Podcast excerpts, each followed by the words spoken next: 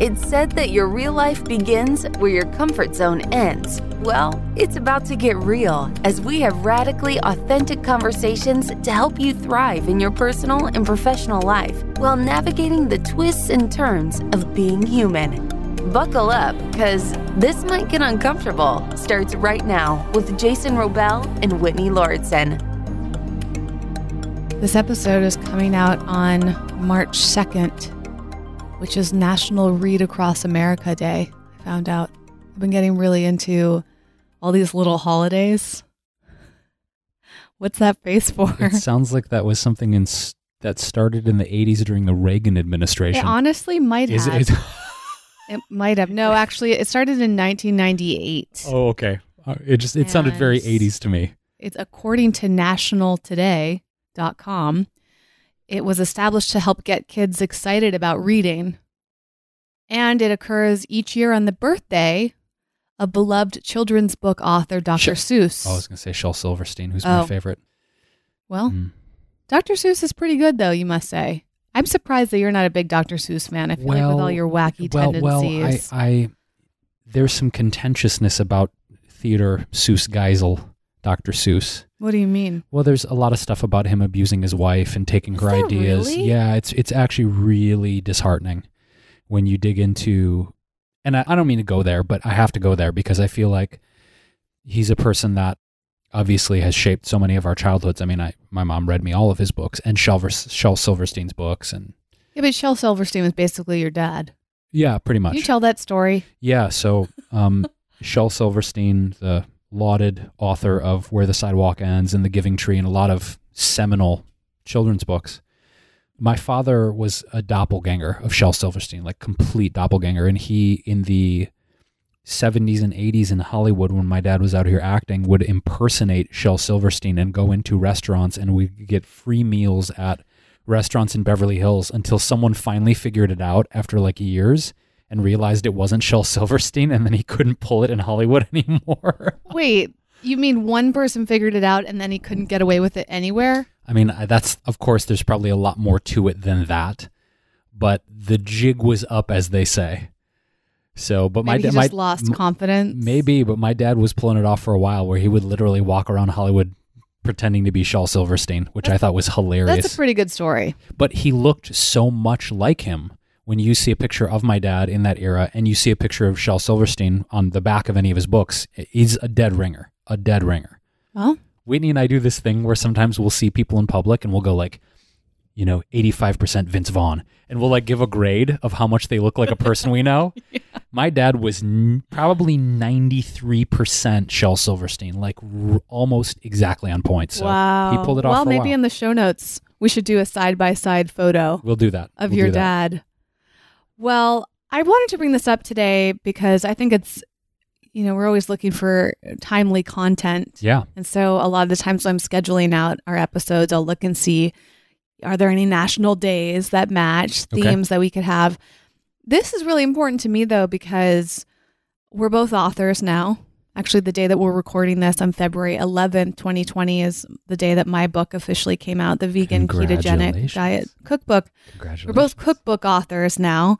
And for the first time in my life, I feel like I really want to write more. I'd love to publish another book.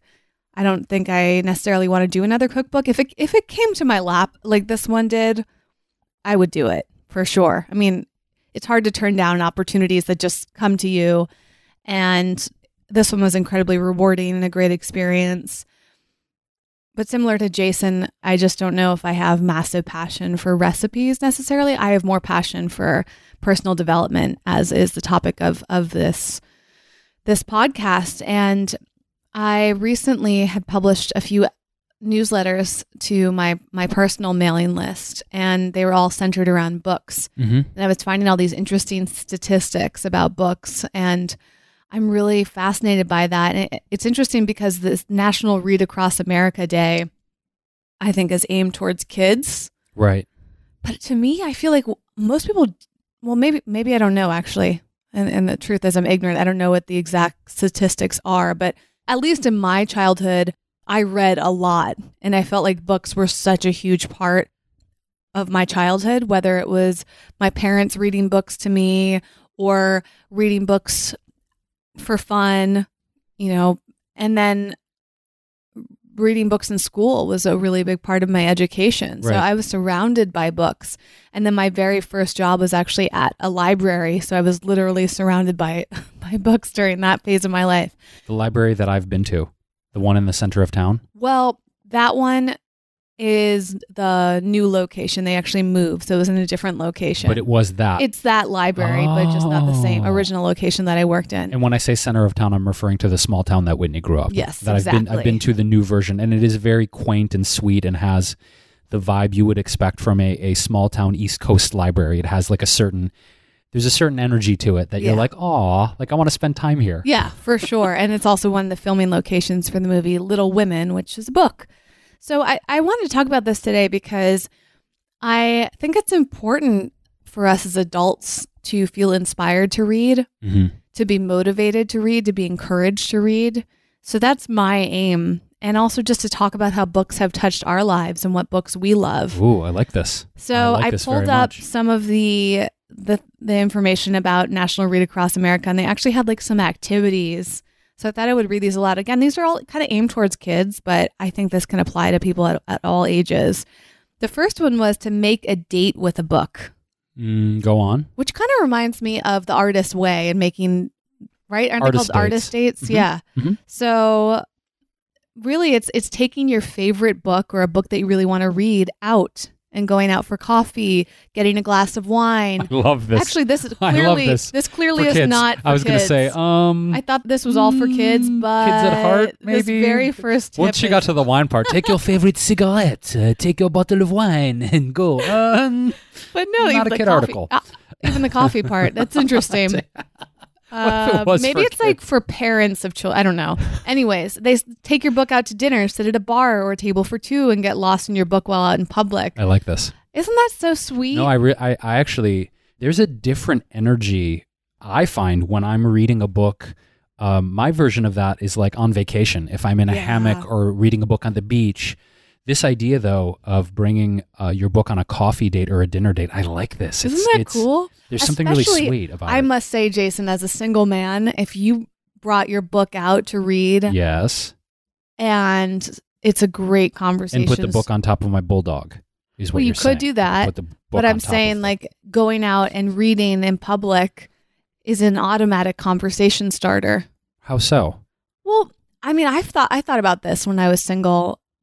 Is that I would go out and publicly read sometimes, or like fantasize about meeting a guy at a bookstore, right? Because I love books. Bookstores so are much, amazing. right? And how romantic is that? But I love that idea when you see somebody reading a book, which honestly is not that common, at least in Los Angeles. I mean, how often do you see somebody sitting by themselves reading a book? Rarely. You don't even see people by themselves that much, anyways. And I feel like people, when they're on their phones, they kind of like disappear. I don't even notice people or take them in very much if they're just on their phones. But if somebody's reading a book, you're going to notice them because you're probably going to be curious. Well, what book are they reading and why are they reading it? Is it the first time that they're reading it? You know, what's going on in their life? Have you read that book before? Have you been wanting to read that book? It's such a great conversation. So I just hmm. challenge you, Jason, hmm. and anyone else who's looking to meet more people, whether romantically or friendship wise. I think books are a phenomenal way to to meet strangers. Interesting. I never considered public this. space. I never considered this. I did get on this topic. I did get invited to a uh, vegan singles night this evening. Tonight? Yes. Okay. So I don't know if maybe I should uh, take my Dr. Joe Dispenza book, the one I'm reading right now, Becoming Supernatural, which is really fascinating, uh, and pop that on the bar while I'm at the. I don't know. Any the Why timing? I don't not? know. The timing of it's interesting. Honestly, I could just be there reading my book, and don't you feel like when I you're I don't know. when you're trying to meet people, it's so tough sometimes because you don't know what to start talking about. I had that the other night at the Oscar party. Yep. Whitney was like, "You got to go talk to this girl. She's totally your type." Blah blah blah. And I'm like, "What do I, what do I say? Like the what what approach angle, like that?" It, and to your point, I feel like to me, once I'm in conversation with someone, it's very easy for me to flow. The terror I feel when going up and talking to someone I've never met is what to say first. Exactly. So if if she had been reading a book, Oh, of course, of course, so easy. of course.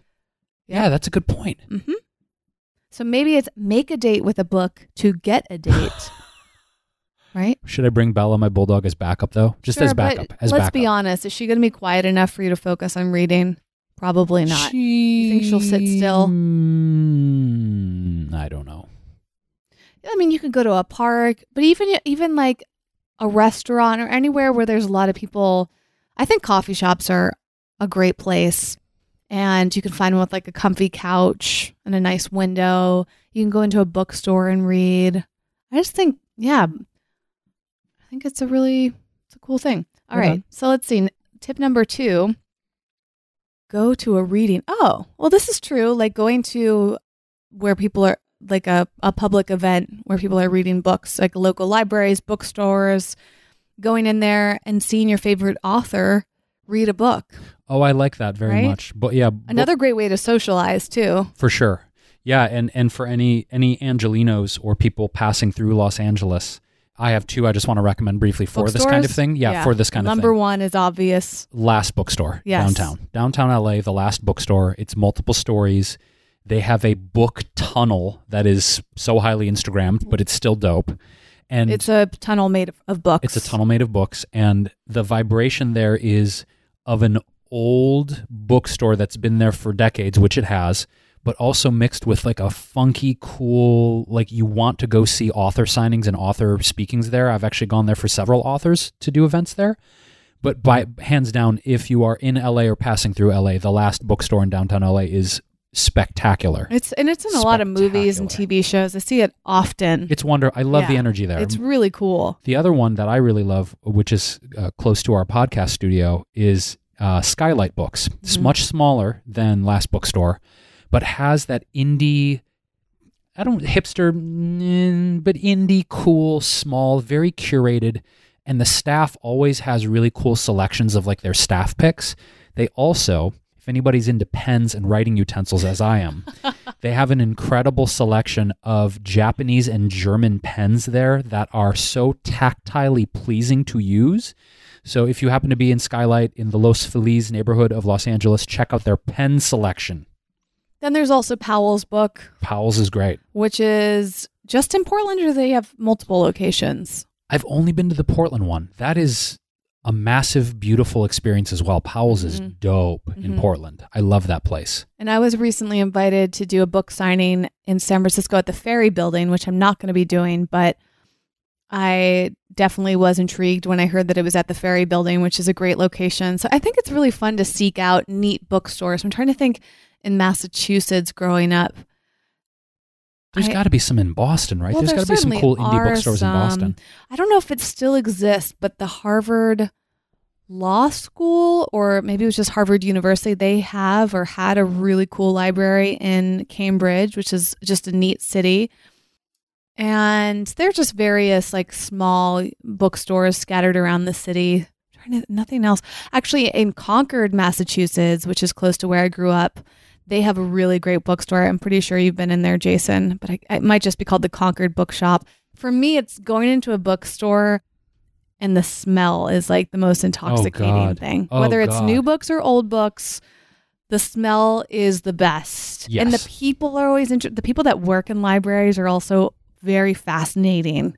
Oh, for sure. And and also on the rare occasion, a la New Hampshire, being at um, the bookstore, there was a shop cat. There was a bookshop cat. That's right in There Portsmouth, this, in New Portsmouth, Hampshire. New Hampshire. There, and I, I do not recall the name of the bookstore. Uh, But if you if you look up Portsmouth, New Hampshire bookstore With cat, cat. you will find. yes, it. I mean, enter that in a Google search. I could and, do that right and now. this cat was so sweet, and it's so nice to walk into an old bookstore that has history and a vibe to it, like vibe, man, and then be greeted by a shop cat. It's just so. yeah. It's kind of like, oh, maybe maybe I should open a cat cafe slash bookstore. And you know what that cat? Would that Do you know what that cat's name is? I just found when I looked it up. Horatio? No, Horatio the cat. No, No, Petunia. Petunia the cat. yes. Yep. I loved meeting Petunia. Yep. And what's cool is actually called, it's called. Sheafe Street Books. That's right.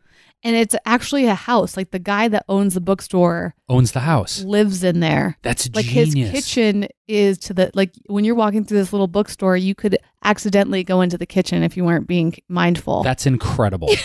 he built a bookstore in his house. now I I don't know if the, cool as what hell. came first, the house or the bookstore, but well, yeah. either way, that's dope. Yep.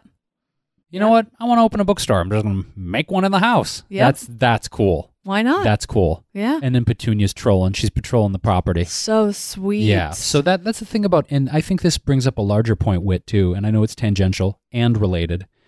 Is supporting small independent businesses has a different energy to it. Mhm. You know, going to a big box retailer, I don't I don't feel the excitement or the specialness or the vibe that I feel when I go to an indie bookstore.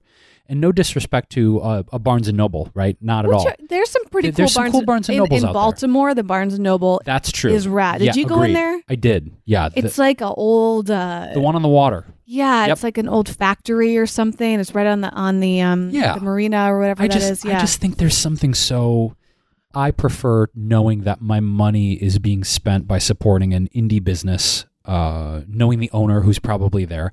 There's just a different relationship, and that's why shout out to all of the independent bookstores we just mentioned in the U.S. There are probably plenty more. And we'll link to the ones that we mentioned in the show notes at wellevatr.com. It's W E L L E V A T R.com. But supporting indie businesses in general, I think, is just really, really important as we see, you know, corporate conglomerates growing and buyouts and mergers and, and obviously giant corporations becoming huger and huger.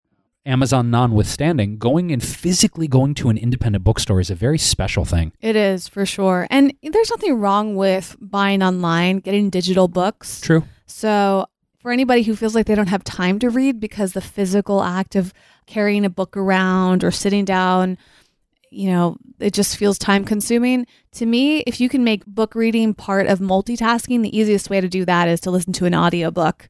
And so I kind of in my head laugh a little whenever anybody says that they don't have time to read because you usually have time to watch TV, a movie, uh, listen to a podcast like this one, Or spend I five mean, hours we- a day on social media. yeah, we love having you listen to our podcast, but we also want to encourage you to, to space it out and to listen to an audiobook too. And that's actually what I do on most of my drives. I go through phases where I'll listen to podcasts, but most of the time I listen to an audiobook because I love learning. And you can do it through Audible. You could also do it through lending from your local library. So there's a phenomenal platform that we'll link to in the show notes at wellevatr.com called Libby, L I B B Y. And that's part of a service called Overdrive. And I discovered it years ago, and I feel like everybody needs to know about this.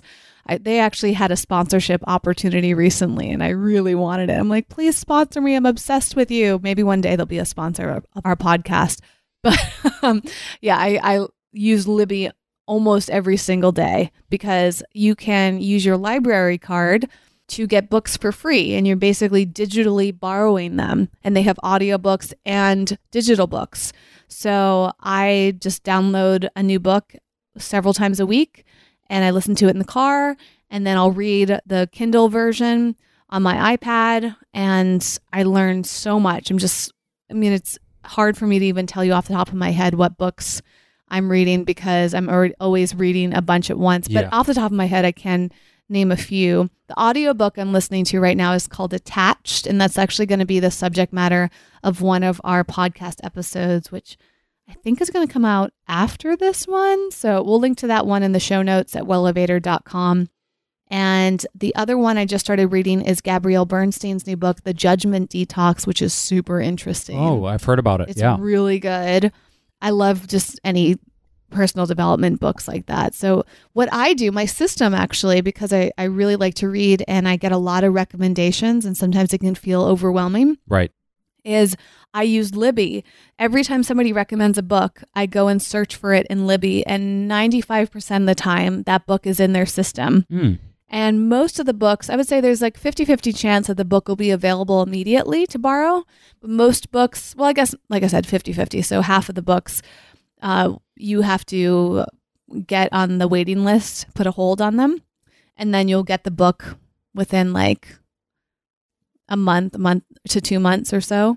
So take some time. Mhm. But because I I always have a lot of different books I'm rotating through, I don't even notice because while I'm waiting for one book, I'm reading another one.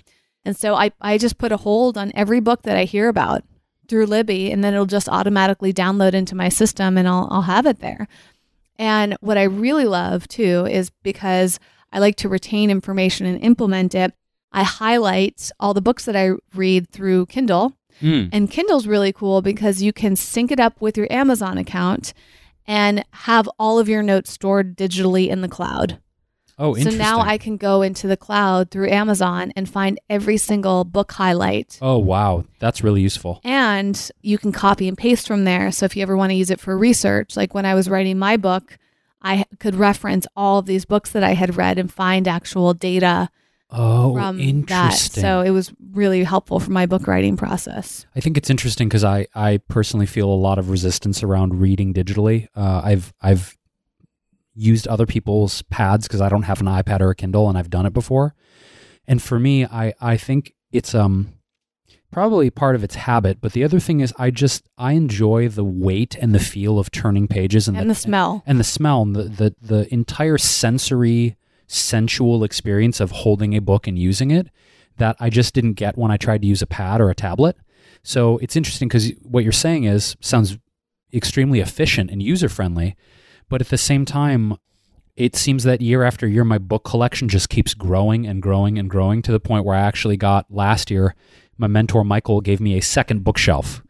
And I don't mind that. You know, a lot of people I know are in this whole, you know, minimalist thing, which I very much subscribe to on a material level. But whenever I see people like Marie Kondoing and giving away their books, I'm like, nope.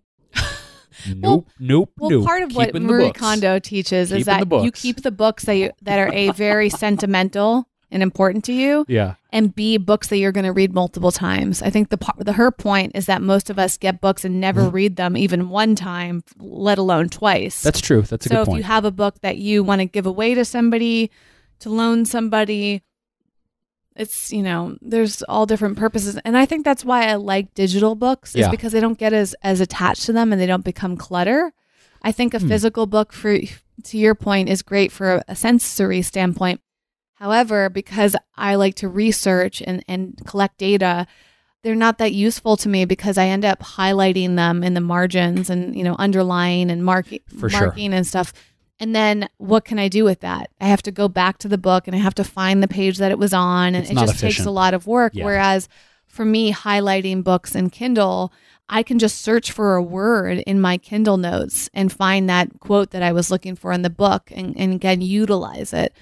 So yeah, for me, I would rather do that than the have the sensory experience. So oftentimes I've noticed in podcasts and interviews, and I've been asked this because I've I've done a lot of podcast interviews at this point, like a crazy amount. And a couple times I've been asked the whole prototypical, you know, if you were on a desert island and you could only have usually it's, you know, three or five books for the rest of your life that you would take with you. So to that point, and, and I guess a better framework would be, you know, what are the books that have had the most impact on your life? like the ones that immediately come to mind that you're like that was a massive turning point in my awareness my worldview something that hit you so deeply emotionally you know what what are some that come to mind for you whitney books that were real game changers for you There's a lot. There's a lot of books, and I I, I have trouble answering these types of questions because I want to give them like a a really solid response. yeah yeah So I haven't I haven't thought about that much recently, but I guess the very first book is The Power of Now by or actually no. I don't know why I said that book. It's Eckhart Tolle, but A New Earth. uh the second book right Yes. I actually like that one better than The Power of Now and for some reason it's lesser known, but maybe it was because I read A New Earth first. The other book that's made a really impact on me is The War of Art by Steven Pressfield, just because it's about resistance. And I think that's something that a lot of people struggle with and maybe don't even realize it. So to me, that book is one that I find myself referencing over and over again. The A New Earth I don't reference nearly as often, but it impacted me in that it, it kind of cracked my mind open and got me to think about my ego in a really profound way. I'm sure there's a bunch others. Maybe I'll think about. I'm kind of like glancing over at my bookshelf right now. I mean, Yeah. You know, I, I guess I just I read so much, and so another book that came to mind is The Untethered Soul by Michael Singer. Oh, Great yeah. book. So I could just list off tons of books like that, but those I guess those two or three have really made enough of an impact to come immediately to mind. For sure. What is? Do you have like a common answer or a new answer to that question? I mean, I think I, if I remember, I mean, there's a lot because I read a lot as a kid. And when I was a, a really small child, I would take books to bed with me uh, as if they were stuffed animals. I was obsessed with reading, obsessed. Uh, in terms of my lifespan, I mean, definitely as a child, The Giving Tree. We mentioned Shel Silverstein. The Giving Tree was whew. And I, I mean, I've always been super sensitive, even more so as a child. Uh, the Giving Tree comes to mind. Another book as a child, which very few people know about, is a book called Rotten Island. never heard of it. Mhm. I still have it actually. I have it at my house. I took it from my mom's place and brought it back to Los Angeles. Um, Rotten Island, amazing book about compassion and getting along and hatred and forgiveness. And I mean, just really great artwork too. Rotten Island.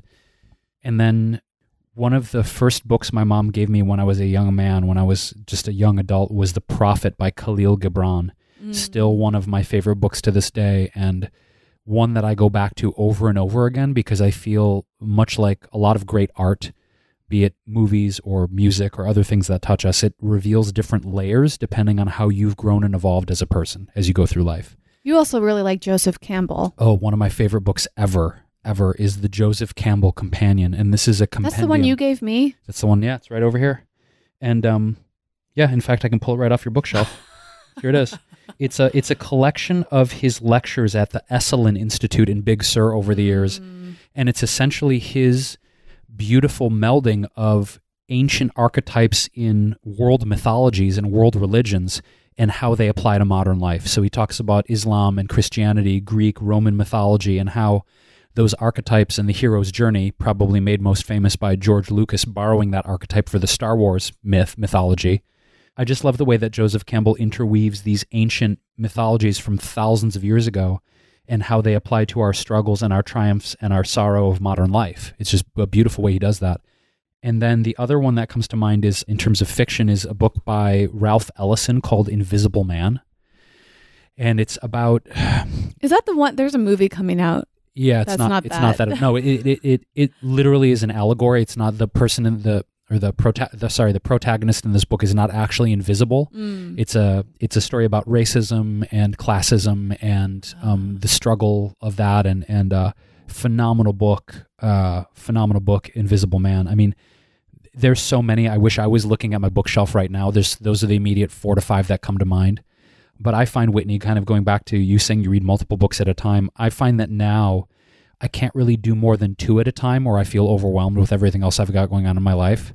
So, in addition to Becoming Supernatural, the Dispenza book, which I started reading on my trip back from San Francisco about a month ago, I started reading uh, Jen Sincero's uh, "You Are a Badass at Making Oh Money," yeah. and it's yeah, it's it's cool. I mean, I feel like like like I, I appreciate you, Jen. If you happen to listen to this, it, it's What if she wants to be a guest one day? We have to be kind. no, no, no. I, I'm just being honest. Like I feel like I feel like it's a retelling or a reframing of a lot of energetic law of attraction concepts that I've already heard. So I'm not knocking it, Mm. but it's not necessarily a thing where I'm like, "Whoa, this is revelatory new information," Well, which is fine. Maybe that's the point just of it, though. reinforcing Is it. that yeah? It's it, some of these books serve to kind of condense a bunch of information True. together. It's not to be something new. True.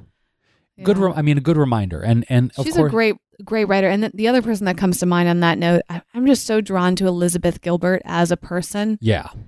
You know, Eat, Pray, Love is a fantastic book. We read what was that one about? Big Magic is Big in my queue. I, yep. I only I have only gotten halfway through it, and I mean to finish it. Yes, I want to finish it. I, don't know it. if I finished it either. I might have, I might have been, gotten like three quarters of the way through, but it's, so staring, good. It's staring at me though from the bookshelf, kind of like Bella stares at me when I'm walking out the door.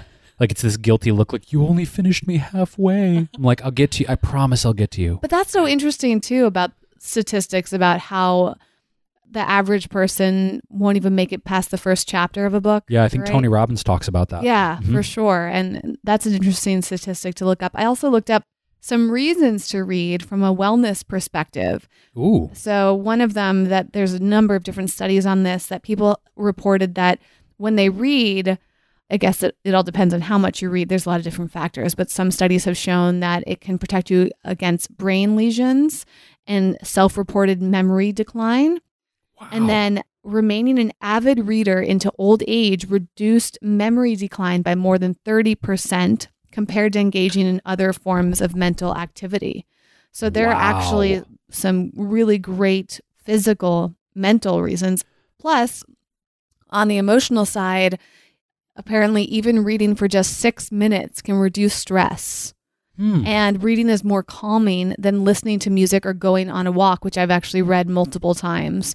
So Oh, I thought you were about to say you've actually read whilst going on a walk. That's what I thought you were about to tell me. I was like, that's a skill. I don't think, I mean, but audiobooks count, right? That's true. right? I mean, uh, for a while, I was taking walks really frequently as a form of exercise. And I would always listen to an audiobook or a podcast, but more often than not, an audiobook of some sort. And like I said, that's what I do every time in the car. I mean, it's funny too when people feel frustrated about driving long distances or being in traffic. To me, it's amazing because it gives me time to read a book. I mean, to listen to a book, right? For sure. And so I, I look forward to that time and I actually feel sad if I don't get to finish an audiobook because I don't go on long enough drives. You know, I actually, on this tip, I have a, preference about audiobooks that I've noticed, and it's when the author themselves are Yep. reading their work. In I'm- most cases, some authors are not meant to no, be that's true. That's, readers. This is very true. I mean, Um, like, you know, uh, they're- they're- they're what's not the term voice. They're a not. voiceover artist. yeah, no, it, it's very They true. don't have that within them. I find that for the most part, though, there's a there's a different kind of emotional connection Mm. or mm, gravity to what they're talking about because they're the ones who wrote it and it comes from the heart. And for instance, the the one most recently I listened to was uh, 12 Rules for Life by Jordan Peterson. And I listened to the audiobook version of it all the way through because it's a thick book. It's a tome. I mean, it's a big book and there was just a certain yeah gravitas to the way he read it and his inflection and his emphasis and his passion that was just different to me than if someone other than him as an example would have read it on his behalf Yep. so whenever possible in the, for the most part to your point i prefer when the authors themselves are the ones reading it Absolutely. it's a different inflection it's a different emotional weight to it Yep, I absolutely agree because there's there's nothing worse than when you you turn in an audiobook that you're really looking forward to and then you hear the the voiceover artist and you're like yeah ah this is going to be tough for me to make it through it. Although there's one category of books that don't, at least I've, I've not seen an audiobook component. So when I did Eaternity a couple years back, uh, I had a lot of people actually email me and go, Oh, is there going to be an audiobook version? I was like, What do you mean? And now add two tablespoons of cornstarch.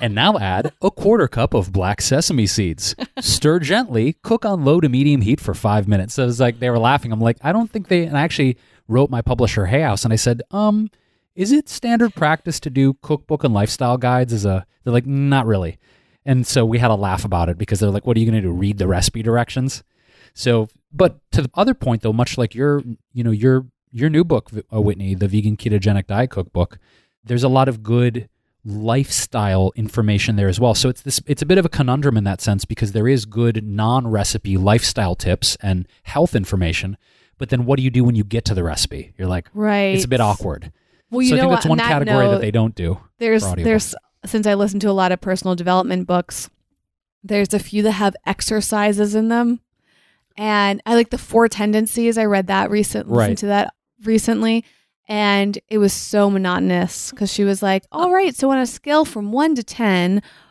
blank, you know, fill in the blank, blah blah blah," and and then there'd be a pause, and I'm like, Oh, God. I'm just trying to listen to the audio. It doesn't I'm Not. I'm not trying to do a quiz right now, right? Like I'll do the quiz on your website. And another, the book attached that I'm reading right now, same sort of thing. And I find myself annoyed. But like if you're driving, you can't really easily fast forward through it. So yeah, it is a little odd, but you know, you got to get the information somehow, I suppose. It's so true. uh, actually, a lot of times I will read both the physical book and listen to the audiobook because I take in the information differently. And I like that because it reinforces it. The way your brain listens to something is very different than the way it's, yeah exactly Right. when you're reading it And so for me, highlighting things really helps me too. It's, and it was really sweet when my grandfather passed away. I took a number of his books because he, he used to lo- love to read as well. And I found that he takes the same sort of notes and highlighting style as me in my books. No like, kidding. and it's just that was fascinating because he didn't teach me that, but he just happens to kind of, yeah, just just notate in the same way that I do. And I thought that was. Fascinating, and it was really cool to have his books because they just have a, a sentimental value. They must also smell Yep. amazing. Well, one of them's right there because he Which- was a really big fan of Norman Vincent Peale. Oh, is this is And an old school motivational guy. Very old school. That's the other thing my grandfather Oh, was wow. into. Yeah, I know. I love. Oh my love God, this is the cover design and amazing. like the the the hardcover. Yeah, this this guy is like back in like the um who were the other guys of that era? Like the Les Brown old school, the Zig Ziglars, like the Zig old school yep. motivational guys. Yep. Like and the ripple this is they've had. cool. Sold 15 million copies. The Yeah, power when of was positive this published? thinking. Like in the eighties or something. This this edition. yeah, the power of positive thinking is a seminal. Look personal development book. he wrote too. It's pretty amazing. So my grandfather and I would talk about these books too. This one, yeah, came out in 1985. This edition. 85. That's incredible. I mean, it's it's so cool now because it seems like you know, personal development and transformation coaching seems to be so ubiquitous in our culture now as we've talked about. But it's so cool to see from whence all of this came, you know, the NLP and the positive thinking and the mantras and the affirmations and I mean, you know, Well, talk about Hay House. I mean, Louis, Louise Hay's in that Yeah. category too of OG. This book's cool too. I, I've actually never opened it, and it's called "Have a Great Day Every Day," and it's it's got little like daily. Ooh, what what's on? T- yeah, what's wait? What's today? What's the date? What's the date for today? Read the day for that it'll come out. So today we're recording on February 11th, and this is again Norman Vincent Peale. In Tokyo, I once met another American, an inspiring man from Pennsylvania. Crippled from some form of paralysis, he was on another around the world journey in a wheelchair, getting a huge kick out of all of his experiences. I commented that nothing seemed to get him down. His reply was a classic It's only my legs that are paralyzed. The paralysis never got into my mind. Mm, It's almost like a chicken soup for the soul type of it moment. is, isn't it? which you know we we had the pleasure of having Mark Victor Hansen on as a guest. I don't know when that episode's coming out, but I'll definitely link to that in the show notes. Okay, so for March 2nd, which is the day this is scheduled to come out, here's what the book says. Harry Truman once said, "If you're afraid of getting burned, better stay out of the kitchen." If you're going to fight for principles and convictions, you can hardly avoid a rough time now and then. Never weaken or back down as all of us feel like doing at times. If we yield to that temptation, life may be easier, but it certainly will be less interesting. Mm. See, like This is reading nice. something like that is truly a great way to gain perspective, to feel inspired, educated, motivated. And it does have a impact on, on stress, right? It does improve your mental health to read. It really depends on what you're reading, of course. A book like this is designed to impact you emotionally. But even a really good nonfiction book, or a fiction book, I should say, it doesn't matter what it it's just there's something about the act of reading of, of being transported into a different story Yes. you know that's just like so magical. And i love watching television and movies and, and we have so much great content at our fingertips these days. But there's also something really incredible and almost meditative about sitting down to read a story because you get to create what the characters look like and sound like and Absolutely. what the world looks like. And everybody's going to have a different experience reading those books. And i think it's just so important to do and to encourage each and every one of you to to just make more time for reading. Hmm i think even statistically if, if you read for 20 minutes a day or like five i think it's yeah as i just read earlier if you read for just six minutes a day it starts to make an impact on you if you can read for 15 or 20 it can have a really profound impact on you I also think like just uh, from a personal perspective, like when I meet someone and I find out that they're a, a book nerd too, it's hot.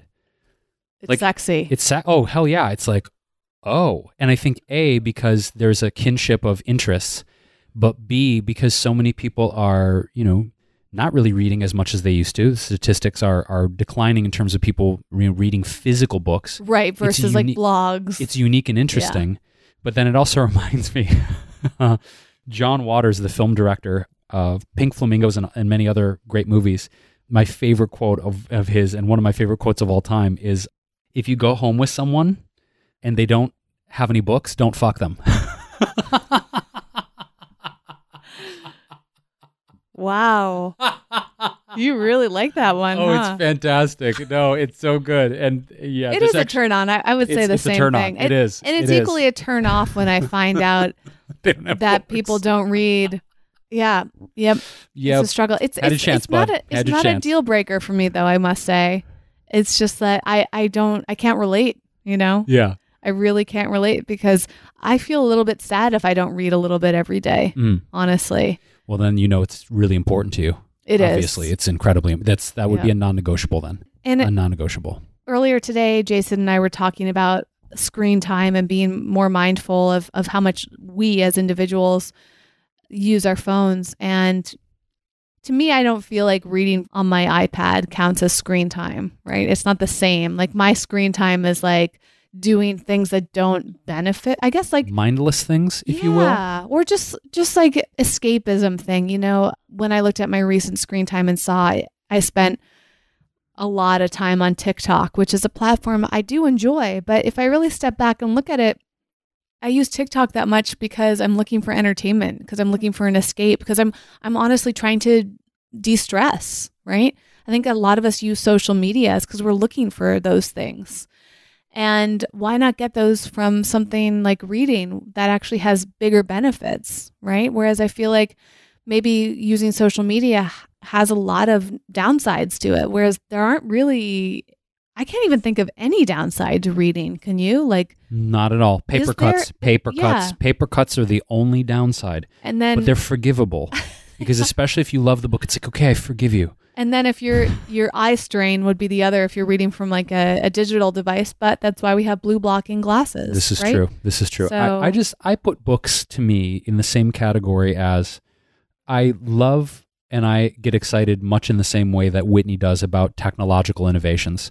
I'm a huge, huge car fan, always have been, and I'm a big fan of all of the autonomous and electric car technology that's coming out. And I also feel that there's something to be said about knowing how to drive a stick shift and something really old school and tactile and analog and much like a digital reader or a tablet, I'm always going to have books and I always want to like be driving a manual transmission car even if I have an electric car have vinyl records in addition to my, you know, my Apple Music player. I mean, I just I, I think to me there's an important thing to keeping analog, tactile, physical things alive in life and not having everything be so automated and digitized. And that's just me. I I, I don't know. Maybe it's because I was raised with a rotary phone and a black and white TV, which I literally was. That there's just a love for analog technology that I just I adore. Mm-hmm. I adore. And I and part of reading books is to me kind of like analog tech. I put it in that same category as a stick shift car or, you know, vinyl records or things like that. Right. There's something really sweet about it. I don't know. It's a different experience. Mm-hmm. Well, as we begin to wrap up, out of curiosity, I just looked up disadvantages to reading. 'Cause off the Oh, top oh, of my wow. head, I could not think of any. but Please. here's some interesting, interesting uh, disadvantages I found. One is that books can look messy if you have too many. Okay, that's That's, a stretch. not that's not really a It's a stretch. But this is interesting. Reading can be lonely because some people start to prefer the company of books over people. Mm. So much Mm. like social media. So that's why well, that's why, you know, I'm glad we began with doing something outside of your home. You know, joining a book club, for instance, could be another great way to uh, make it more social. Mhm. This was interesting. Less time for quote unquote being cool. Okay. Oh, because you don't like, you're not as into things like pop culture from watching TV shows or whatever. Interesting. I think it's cooler if you don't know that stuff Yeah. personally. it is. It is. Personally. But sometimes you can feel like you're missing out when everyone's like, "Oh, did you see blah blah blah?" Like I'm this new movie No. I just read For Whom the Bell Tolls by Hemingway. That was my Saturday night. That was my Saturday night. Sorry. Okay, lack of sleep, interesting. Certainly reading can keep you up at night, but I actually find reading is a really great way to end the day because Agreed. it, it's very soothing and so I fall asleep after reading, you know, a few pages of a book or so. It also helps me wind down a lot. Yep. And de-stress. Movie versions that the, the movie doesn't match the book, trying to choose a favorite. Money for books as we talked about. I mean, some people spend a lot of money on audiobooks or physical books and that's why I'm always going to plug platforms like Libby and Overdrive because you can borrow books for free digitally or you can actually go to a library. You can also swap books. You know, you, you could ask a friend and borrow one of their books. I do that too. Yeah, there's some of mine on your bookshelf right now. um, another disadvantage is people that read more than they implement. So depending on the the reason that you're reading, this is also interesting.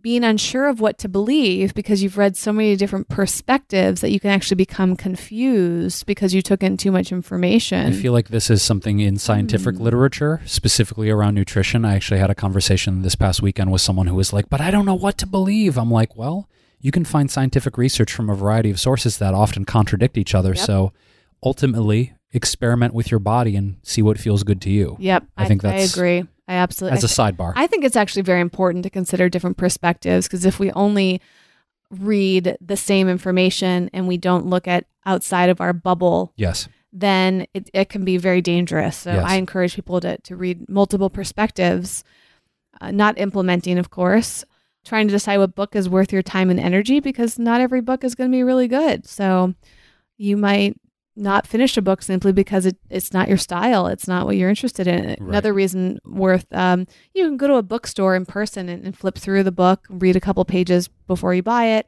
You can preview books on platforms like Amazon, which will allow you to to see a few pages.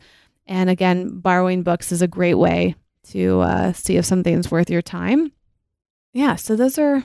Let's see. Any other any other dis- disadvantages here? Ooh, I also found an article about digital reading pros and cons. Let's see.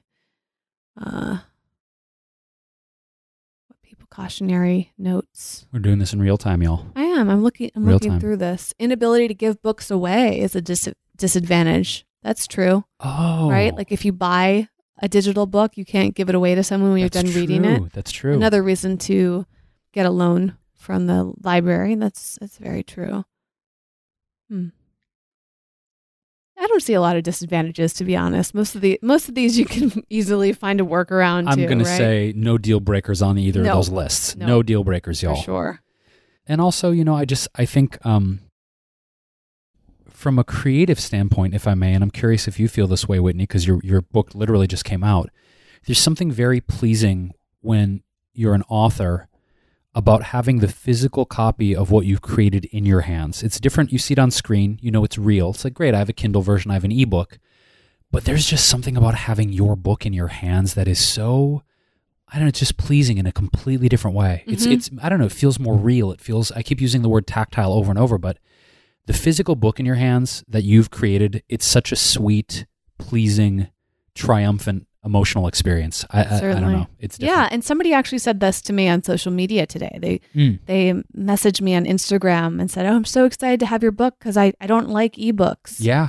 And my only other books that I've come out with have been ebooks. Right. This is your first physical book. Exactly. I mean, It's you know, if you're a self published author, you can actually go on Amazon and people can order your books printed Right. through Amazon. Right. Um, and I'm sure some other platforms do that as well. So I'm actually working on making my other big ebook, Healthy Organic Vegan on a Budget, available on Amazon because it's only been available since it came out in 2014. It's only been available through my website. But you have an updated version. It's I'm working on an updated version and a version that's going to be available on Amazon. So that way it can reach a bigger audience and maybe I'll make it so that you can order the printed version. I don't know. I also feel there's a power about uh, speaking things into existence. hmm and most recently, I'm going to relate it back to books, but there were two Super Bowl super interesting tweets that came out after the Super Bowl this year. One was from Demi Lovato from 2010, like January Right. 2010, that said, One day I'm going to sing at the Super Bowl. Yep. 10 years later, she sang in the Super Bowl. And then Patrick Mahomes, the uh, Super Bowl MVP from the Kansas City Chiefs, also like back in 2012 or 2013, before he was in the NFL, said, "I'm gonna make it to the Super Bowl someday and say I'm going to Disneyland." Oh. And so it's so interesting. Wait, to, did he say that? Yeah. At- when Yeah, yeah, or No, I Disney mean, World like, now like he that he wanted to be able to say that Yeah. line at the Super Bowl, and he did. in his tweet, and he did that. And so it was interesting as people unearthed these that was tweets. the thing. Remember when we were growing up? It was like, I'm going to Disneyland. yeah, like Oh, that yeah. was. Yeah, and no, so to see like Demi Lovato and, and Patrick Mahomes having these tweets from Demi a decade ago and Patrick from like seven years ago saying like speaking these things into existence, I think this might get uncomfortable is the perfect title for a book. True. And I also feel that as you and I are diving ever deeper into this podcast, talking about all the things we talk about, that it seems like a natural extension of where this brand is growing and mutating and evolving into. And it feels like we've already got the title. yep. So I'm I'm going to say that at some point there will be a book co-authored called "This Might Get Uncomfortable." I'm feeling it, and so I'm speaking it into existence. I haven't thought about that, but I like that. It's a good title. It's it's uh I didn't tell you this, Jason, so I'll, I'll tell you this now as we, we wrap up this episode. Over the weekend when I went to the City Summit event where I had the pleasure of having uh, Mark Victor Hansen on as a guest. Author of Chicken Soup for the Soul. Yes, and and that I don't again I don't know when that's coming out, but that'll link be linked to in the show notes at wellevatr.com, w e l l e v a t r.com, and of course you can subscribe to the podcast so that you'll be notified when new episodes come out. When I was at that event, the woman that runs our podcast network and the amazing team at Podetize was introducing me to Mark's wife, Crystal. And she went up to her and said, Oh, so you're going to be a guest on Whitney's podcast and it's called This Might Get Uncomfortable. And and the woman paused and she was waiting for the title of the podcast because she thought that this like she was being braced for an uncomfortable name. She didn't realize that this might be uncomfortable was the name. She thought that she was being told, "Hey, I'm about to tell you the title and just a heads up, this, might, get, uncomfortable. Dot dot dot. Yep. Hilarious. And I had never thought about that before. I, I always find it really interesting when we say the title of our podcast to people and they it's like takes them a second and then they're like, that's really interesting. Interesting is the word that comes up, and usually they furrow their brow in like a very curious way. yep. It's like, huh. Well, I'll take a listen.